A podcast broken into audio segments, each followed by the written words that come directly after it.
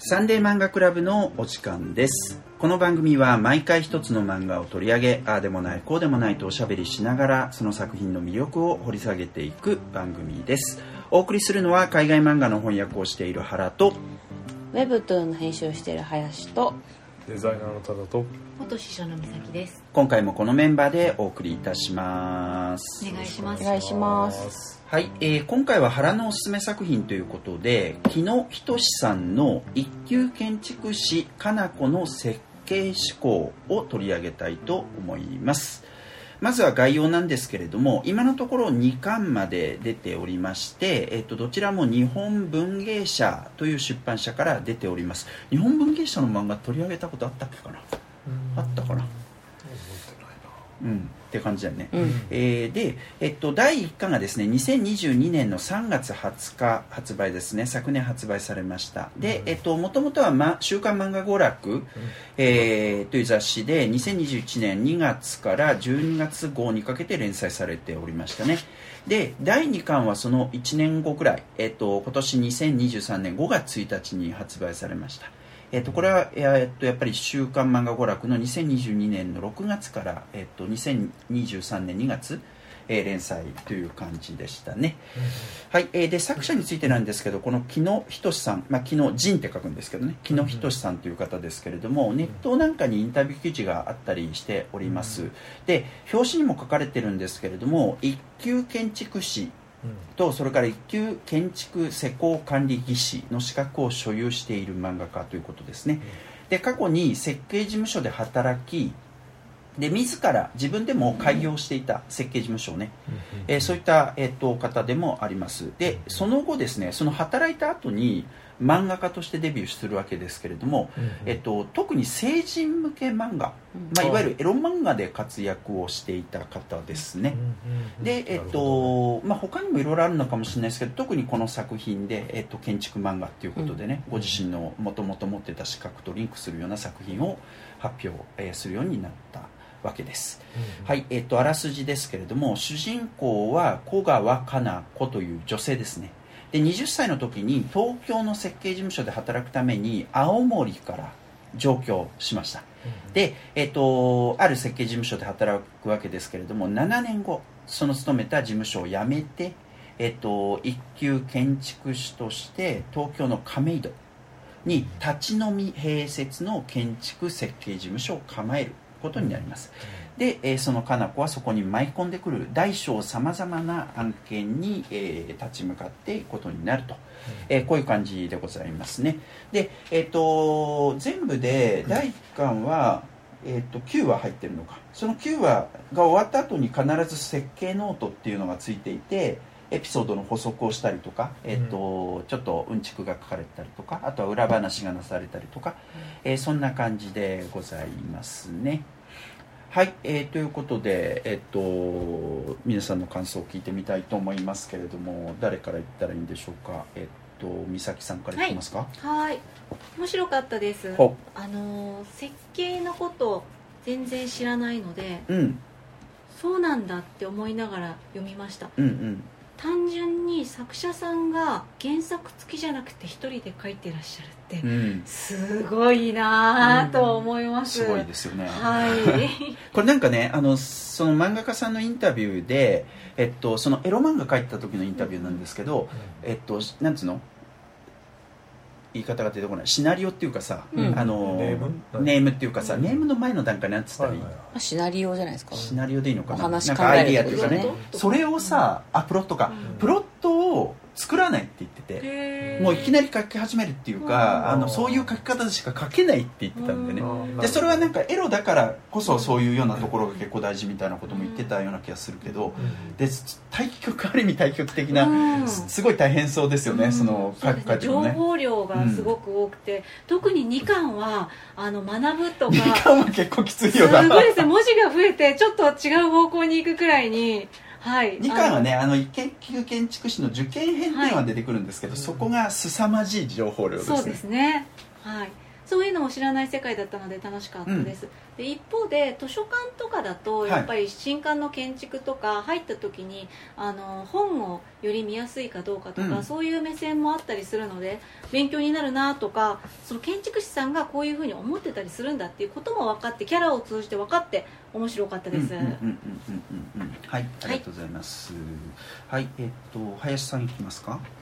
えっと木野仁さんは、うん。私やっぱりその成人漫画の印象が強くて、はいはいはいはい。で結構ハードコアな感じのエロを、うん。ハードコア。ななんですよ。俺読んだことがなかったから漫画自体はねそうなんだそうね。そうそうなのでなんかこの出た時はかなりびっくりした。やー。だからえそんな建築のこう資格資格をお持ちなんだっていうのあがー全然違う。で絵柄もかなりなんかかこれによ変えてる？印象がちょっとありました。へーライトな感じライトなあくまでですけど、うん。印象としてはありました。うん。なるほどね。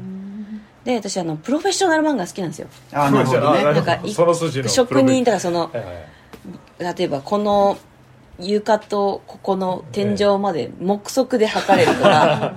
でそういや測ってみてやっぱ合ってるとかなんかこのクレイジー職人ものすごい好きなんですよ。はい。はい。ははい。いそういう意味ですごく楽しかった。ギャップもすごいえここんな引き出しある？まあだから、うん。だっていうのもありうんうんなんかなるほどって思いながら一うん。巻バーって読んじゃいましたね、うんうんうん。なるほどね。ししかもこのバー併設の はい。これね。建築、立ち飲みね。そうそう。建築デザイナー屋さんっていうんですかね、なんかモデルになってるとこもあるし、うん。なんかちょいちょい挟まれるお酒描写も本当に全部店あるっぽくて、お店全部あるんだ。よね間にねあんま教えたくないけどそうそう。だから許諾取ってるっていうか一応そういうことやりながらやってるわけでしょ？そうでしょ。うねまあ店主さんに書いていいみたいな感じじゃないですかね。ねいやすごいよね。うん。行きたいってなりました。いやなるなる。ちょっとグルメ漫画ですもありますよね。ちょっととかじゃないかもですけど、ねヒロインが仕事終わったら一杯引っ掛けるんですよね、うん。ああそうそう。お酒好きっていう設定ですよね。そう。青森出身。めーって言うんだよね。そう。美味しいのね。う まいみたいなことですね。あそんな感じだそうね。そ うチューダー。なんかねでもねこう職人 VS 職人みたいな感じがねちょっとうんうん。私は読みどころでしたね、あなるほどなるほど。そういうようなところもいろいろ出てきますよね、結構なんかこうなんつったらいいんだろうな。あのただ仕事の依頼を受けてそれを、えっとやっていく設計するとかっていう話になかなかならなくってそうそうそう。あのなんかいろんな問題を解決していくみたいなね、うん。えーそういうタイプの、えっとエピソードもいろいろあったりしますそうあと建築士とはい。建築家は違うみたいな、違うっていう。なるほど。うん。だからなんとなく言葉が違うのは分かってたけどなるほどみたいな、うんうんうんもうちょっと建築家はアーティスト系なのねみたいな。うんうんのとかね学びになりましたそうですね。あのこのになったよーって感じです。かな子は一級建築士なわけですけど、うん。でも、まあ、建築家になりたいっていうことをね、うん。言ってそこで夢が語られるっていうことですね。そうですよね。はいありがとうございます。多田さんいかがでした？あ面白かったです、うん。あのーまあとにかく最初の思ったら情報量多いな。多い。凄まじく多い。と思多い。って、まあ、実際僕は建築は興味があるタイプで、うん。あのすいません2巻はちゃんと読めてないんですけど、あの1巻目は割とそのなんだ耐震強度とか、ある種のその日照権の話とか、うん。こう結構その何ですかね建築法の管理の問題とか、うんうんうん。割と結構スタンダードな、うん。あとどう鉄筋入れるかとうんか、んそういう話からすごく丁寧に、ううん。んえあのその建築士のかな子さんうん。の視点からそのいろんな人にこう説明したり時にはバトルになったりみたいな構造になってるんですけど、まあ、その建築士としてのお仕事の内容についてだけでもめちゃめちゃ情報量があるのに、うん。さらに日本酒の話。がそうだね。お酒の話がそうそう。で散歩グルメ的な要素もすごいあるじゃないですか、うん。なんだったらあの散歩グルメっていうか散歩して食事してるだけで一回終わるみたいな あったりとかするし。で青森からやってきてなんですかねその中で独立してうん。一人この女の子が一本立ちして頑張るみたいな朝ドラ的な要素もあるんですが、めちゃめちゃ要素てんこ盛りやん。みたいな話でだから 最初読んだ時はちょっとなんなんつうの？読んでも読んでも終わらねえみたいな。わからないみたいな。この漫画はどこへ行ってるんだみたいな感じで。すごいちょっと混乱した感じはあったんですけど、まあ基本的にはこの建築のうんちく？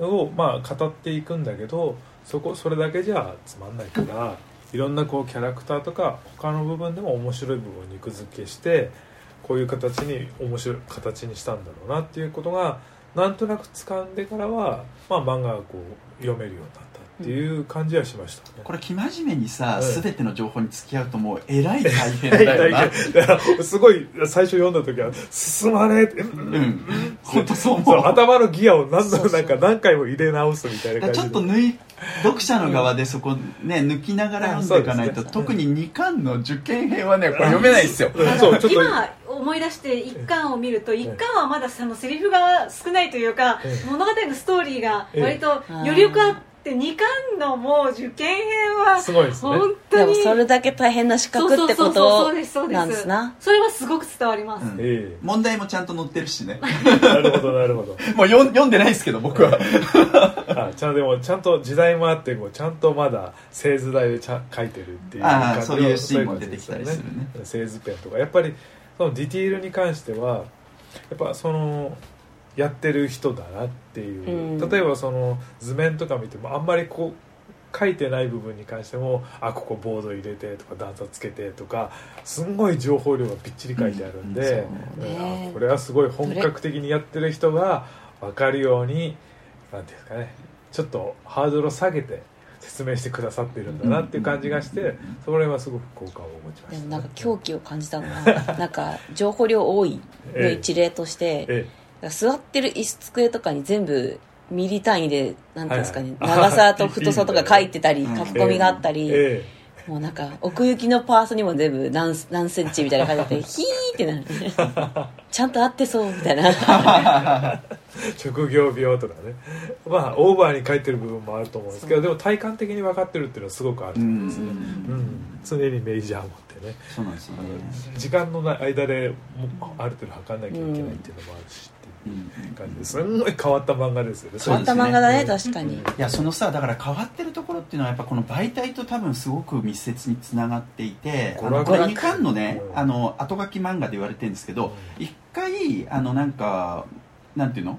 もうこれで終わりっていうかさ打ち切りっていうかあの他に行ってもいいですよっていうこと言われるっていう話が出てくるんですあよーそですね。でそれだから娯楽っていう媒体の中でええ。そもそも建築漫画っていうのが、うん。あのなんかこういけんのかみたいなところがある中で、うん。えっと、だからこそいろいろなチャレンジをして、うん。なんとか続けようとした中で、ええーでももうちょっと無理みたいな感じに編集部からなったんだってところがその後、ええ。っと第1巻が10版かかりましたみたいなのでうん。結局相当なるほど10版かかるんだよねこれ。えーなるほどね。なんか書いてあったような気がするけど、うんデータが出てくるまでにラグがあった。そうそうそれで手のひら返しみたいな感じで続けていいですみたいな話になるんですけえがっどたえがった勝手なイメージですけどやっぱ娯楽っていうと何ですか喧嘩そうそアウトローエロみたいなそうですねなんかそういう喧そういうイメージがあるじゃないですかだからあれかなだからそういう意味で異色ですよね確かになねだから担当編集も普通にエロを求めていったら、うん、あれ？みたいな。そうそうそうそう。しかももともとね成人漫画描いてらした人だからそうそうそうそう。そうあれガチな建築漫画来たぞみたいな。ウェルメイドなやつ来ちゃったみたいな。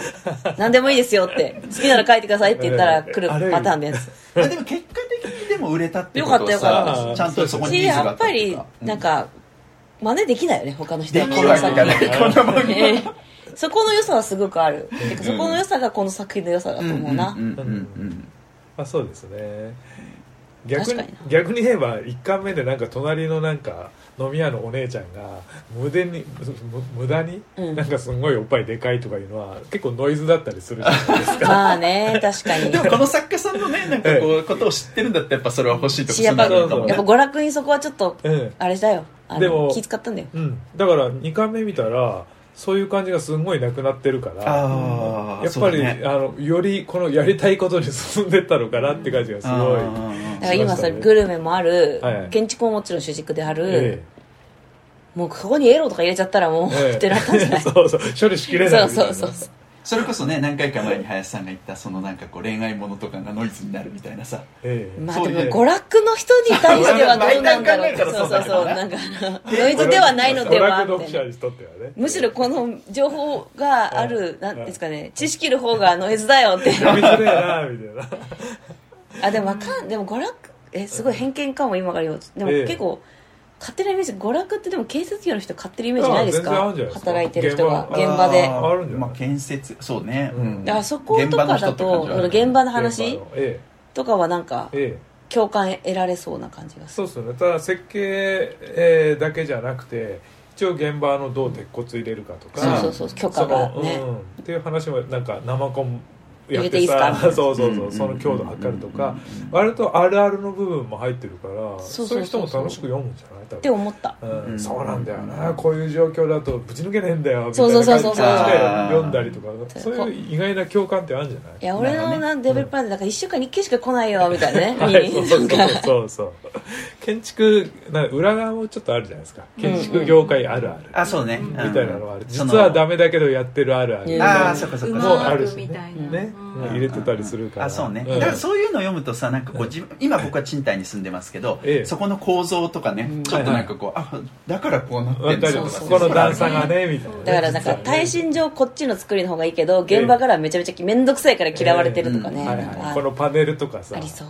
ボード入れる時にいちいちその隙間測んなきゃやんないから嫌がられんだよね。ああなるほどなとかさ、うんそうそうそう。あるある？現場じゃないと分かんないあるあるが結構入ってる。でもそこ面白い。ね建築家としては、うん。そういう現場に惑わされずちゃんと作る、はいはいはい。作らせるのがはい。俺たちの仕事だろうみたいな考えもあるみたいな、ねうん。現場に動かされんなみたいな。そう出てきますよねあそういう対立はたちょいちょい確かに絶出てくるかもなでもなんかうんここにあるエピソードなんですけど主人公の子が見た悪夢なんですけど、うん。確認した後のはずの穴が開いてないみたいな。でね。でもお前の責任だろうみたいはいはないでも私が見た時にあったのにでその時のなんかあった。なんか起きたらちゃんとあったみたいな。これなんか多分本当にあありそうと思ってありそうあーうんこの。特に新人とかね、うん。うんあるんじゃない？そういうの。どうにもならないミスみたな。ないんか現実か夢かもう分からんくなるみたいな疲れすぎて。はい。そうね。た立場上はさそのかな子は女性っていう立場で,、うん。でしかも割となんかこうなんていうのセクハセクハラとは言わないのかな、そういうなんかこう女性蔑視的な感じがすごくそこにあってみたいな。しさ多分でも一番偉いんですよ多分。あの現場の中では。指示する係の人だから、だそういうのも込み込みの悪夢っていう感悪じがす夢ってるよね。感じで本当にこれで私がミスしたらええ。何百万何千万が損するとかうん。期日通りにビルが建たないとかええ。ね。立たなかったビルの話とかちょこっと出てきたきたよね。有名なのが。ぜひ皆さんも後楽園近くの立たなかったビル幽霊マンションもチェック。有名なのがあるチェックあーまあやっぱその責任を考えるとね、まあでかいよね。そう出版とかだってまあまあ責任はあったりしてさ、ええ。例えば 5, 時5色とかさでもさええ。それに比べて、ええ。でも建築に比べたら桁が違う、そうしやっぱ出版は言うても人は死なない。うん。あーまあごくまれな例外そう。のけば。しまあなんか取り返しがギリつく。うん。けど建物つかないもんね。うん。大阪万博。服つかないね 取り返し万博ねどうなることやらっていう感じにな労働 基準法を一回無視しました そんなことあるんだ。はい。でそういうことが今万博編とかできるんじゃない？かなああなるほどね。娯楽だったらありそうだね。パビリオン。うん。白龍とかさ。しのぎの匂いがする怒られんじゃねえかだからどうしても一個立たないやつがあって そのパビリオン設計してくださいみたいな。えーでそうそうそう。国の人とめちちゃめちゃ喧嘩するみたいな。好きじゃない。そういうの。は確かにね。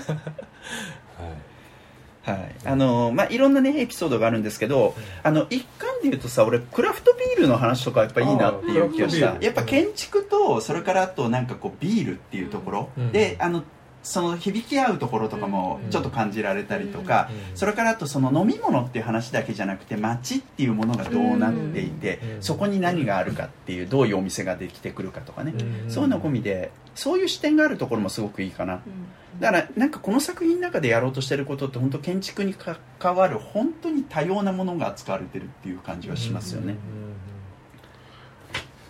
そこはすごく魅力的だな、まあ、そう。いうなんかいろいろ扱われてるってことで言ったらなんか例えばマンションの管理会社の話とかね、全然俺はこういうの知らないですけど今俺は借りてるだけで自分で買って住んでないからね。買うとやっぱそういうこともいろいろ出てくるんですね、ね。なんかよくその外壁工事とかうん。確認とかいう話で仕事ちょっと休むねとか師匠仲間から聞いたりすることがあるんですけど、うん。いや来週の木曜日マンションの管理のおにゃやられとかいろいろ聞くんですけどでもこれとか読むとそうかタイルって可愛いけど大変なんだなとね。か、うん。より町の建物とかが、あの身近な感じしますね。いや本当そうですよね、まあ、そういう意味では割と何ていうんですか建物内とかそれの管理とかの話になってきますけどもしかするとねこの後そのうん話が広がってくると都市設計とか、うんうん。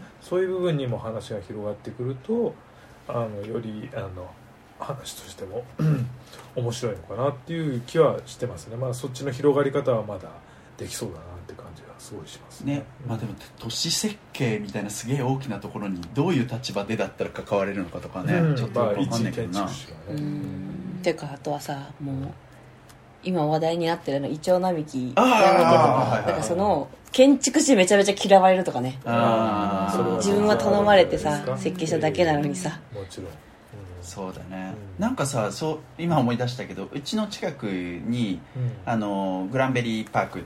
うん。ええ。なんだっけ？南町田グランベリーパークでよかったっけ、ええ。えーでそのなんかモールがショッピングモールがあってその横にあの公園があるわけですけど、はいはい。で道路がそっちに向かっていく道路のね、うん。あのあれ木は何なんだろう？ポプラかなんかなのかな？大きい木がずっと生えてたのが、はいはい。突如なくなったのよ。うん。で見晴らしはめっちゃ良くなったんで、うん。それはそれでいいんだけど、ええあんな大きな木の並木なんで切ったんだろうとかうん。全然俺知らないんですけど、そういうのあったわうん。そうですね。だいぶ長いことあそこねあの工事してましたから、うん。その地面の方から土入れの方から全部ねあー、まあ、囲って見えなかったですけどね、うん。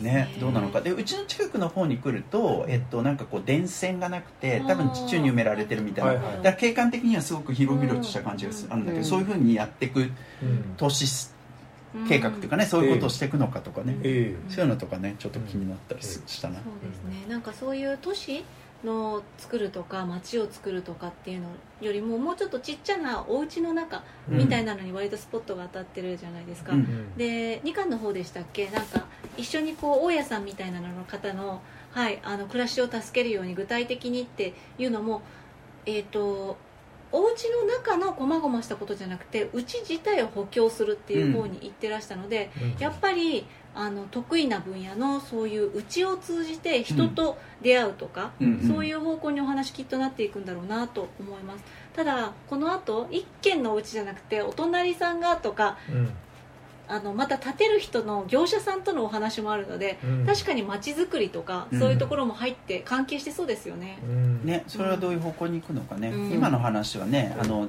かな子がどこで暮らしてんのかみたいな話で、あの事務所はまああるわけですけれども、え実はっていうことでそのなんか知り合いになった、えっと、女性のところで空きがあるからそこで暮らしていいよっていう結構、えっと、お年を召した方なんですけど、うんうん。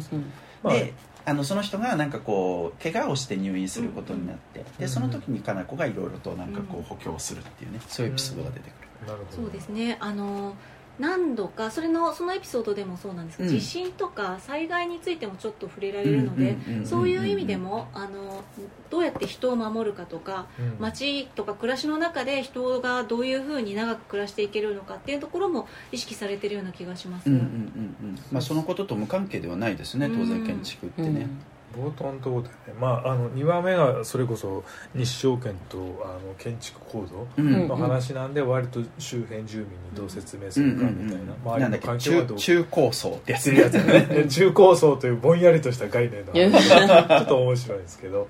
であの1巻目がまあ耐震強度の話だよね、どう発害に入れてっていう話でこっち側から押すと全く強度がないよみたいな話とかで、あそこはその震災の話とか出るんですけど実際にあの震災とか起きた時にそのやっぱり一面ガラス張りとかってすごいかっこよかったりとかするわけじゃないですか、やっぱそういうところに結構なんだ補強の鉄筋が入ったりとか見た目はだいぶ悪くなったりとか、そういう改修工事を行っているところをたくさん見たりしたんで、うん。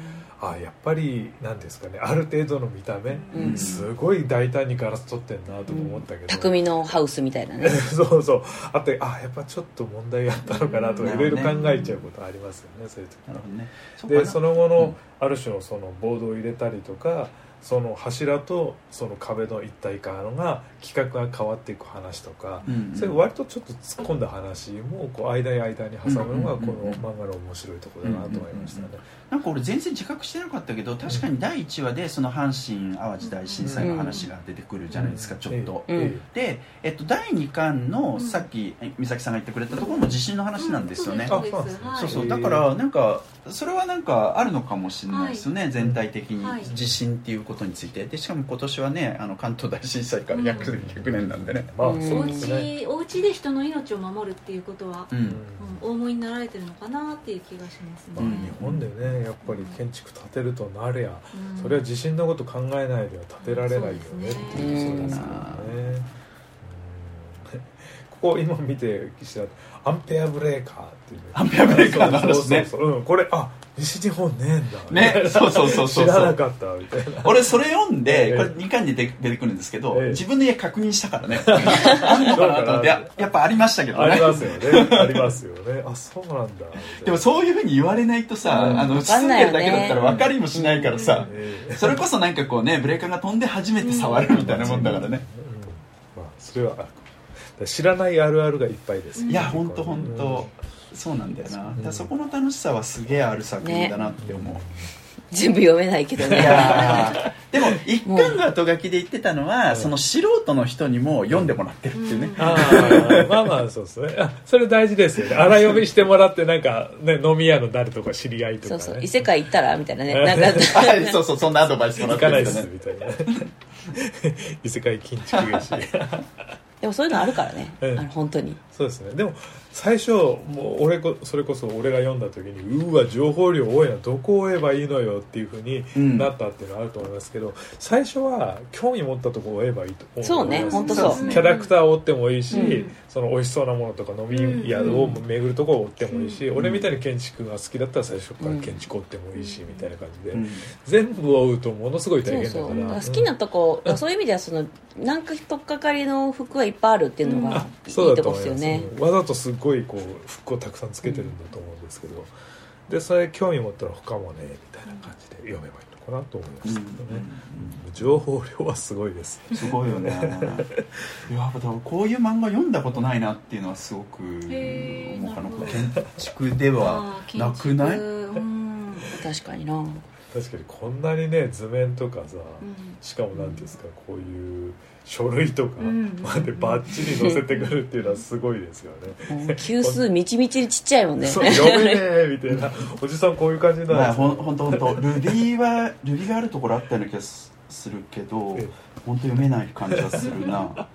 拡大で、うんラテン語だよね。ラテン語です。ほぼラテン語です、うん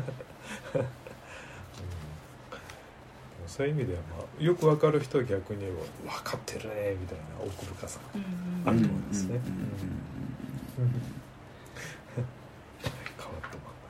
じゃあこの後もあれですか続く三巻も続くねよみたいな全然続いてる話はともちろん続いてるんでこのままやっていくんじゃないですか第2巻で大丈夫だって言われたんでねこれねなんかギアが入ってまたなんかさらに濃いカルトの漫画になってる可能性ありますね、うん。三巻もうわけわかんねえみたいな。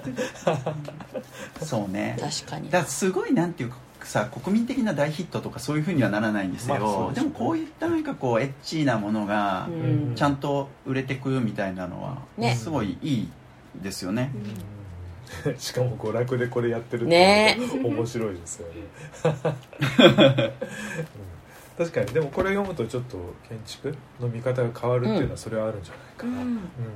そうだね、うん、でさっき林さんが言ったようにそのなんかこう設計と,、うん。えっとけんあ建築士と建築家の違いみたいな。確かでそういうのも本当にあの1回のエピソードしかなかったけどでもやっぱなんかこう普通の家とさにえ。建築が建てた家っていうのがはい。違うみたいなところとかも結構その有名なその名建築が出てきて、うん。そのコンセプトみたいなものをこのかなこさんがちょっと解説してくれたりするっていうところはなんていうんですかねそこの違いとか、うん。が概念みたいなものを噛み砕いて説明してくれる感じはあるかもしれない、ね。確かに。そその方向だけでも例えば名建築を全部そういうので説明してくるのだけでもいけそうな気がするじゃない？確かにだと思います。だとなん思います。かある種の不便さみたいなものをさなんかこう内在させた建築物みたいなさ。はいはいはいまあ、オタク訪問みたいですね。そうそうそうそう。なんか朝やってるやつあの。はいはいはいはい。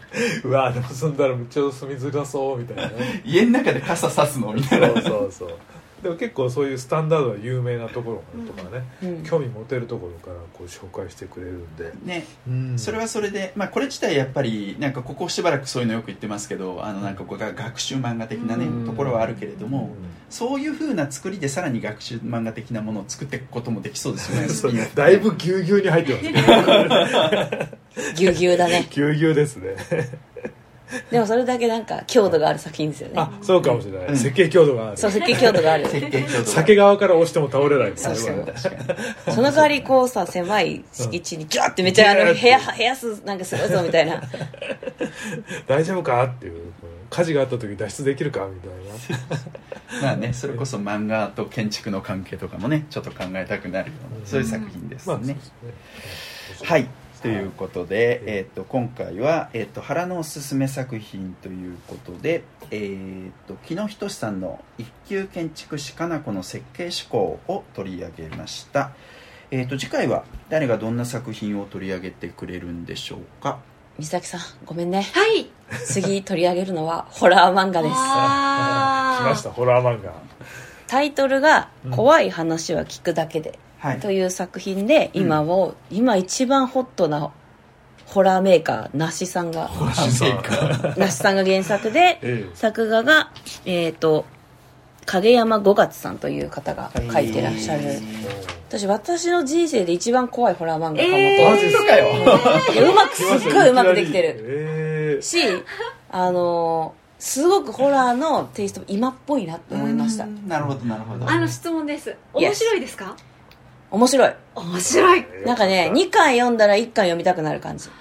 怖いけど？うん。で皆さんこれ2巻まで読んでください。2巻までね。はい。はい。わかりました。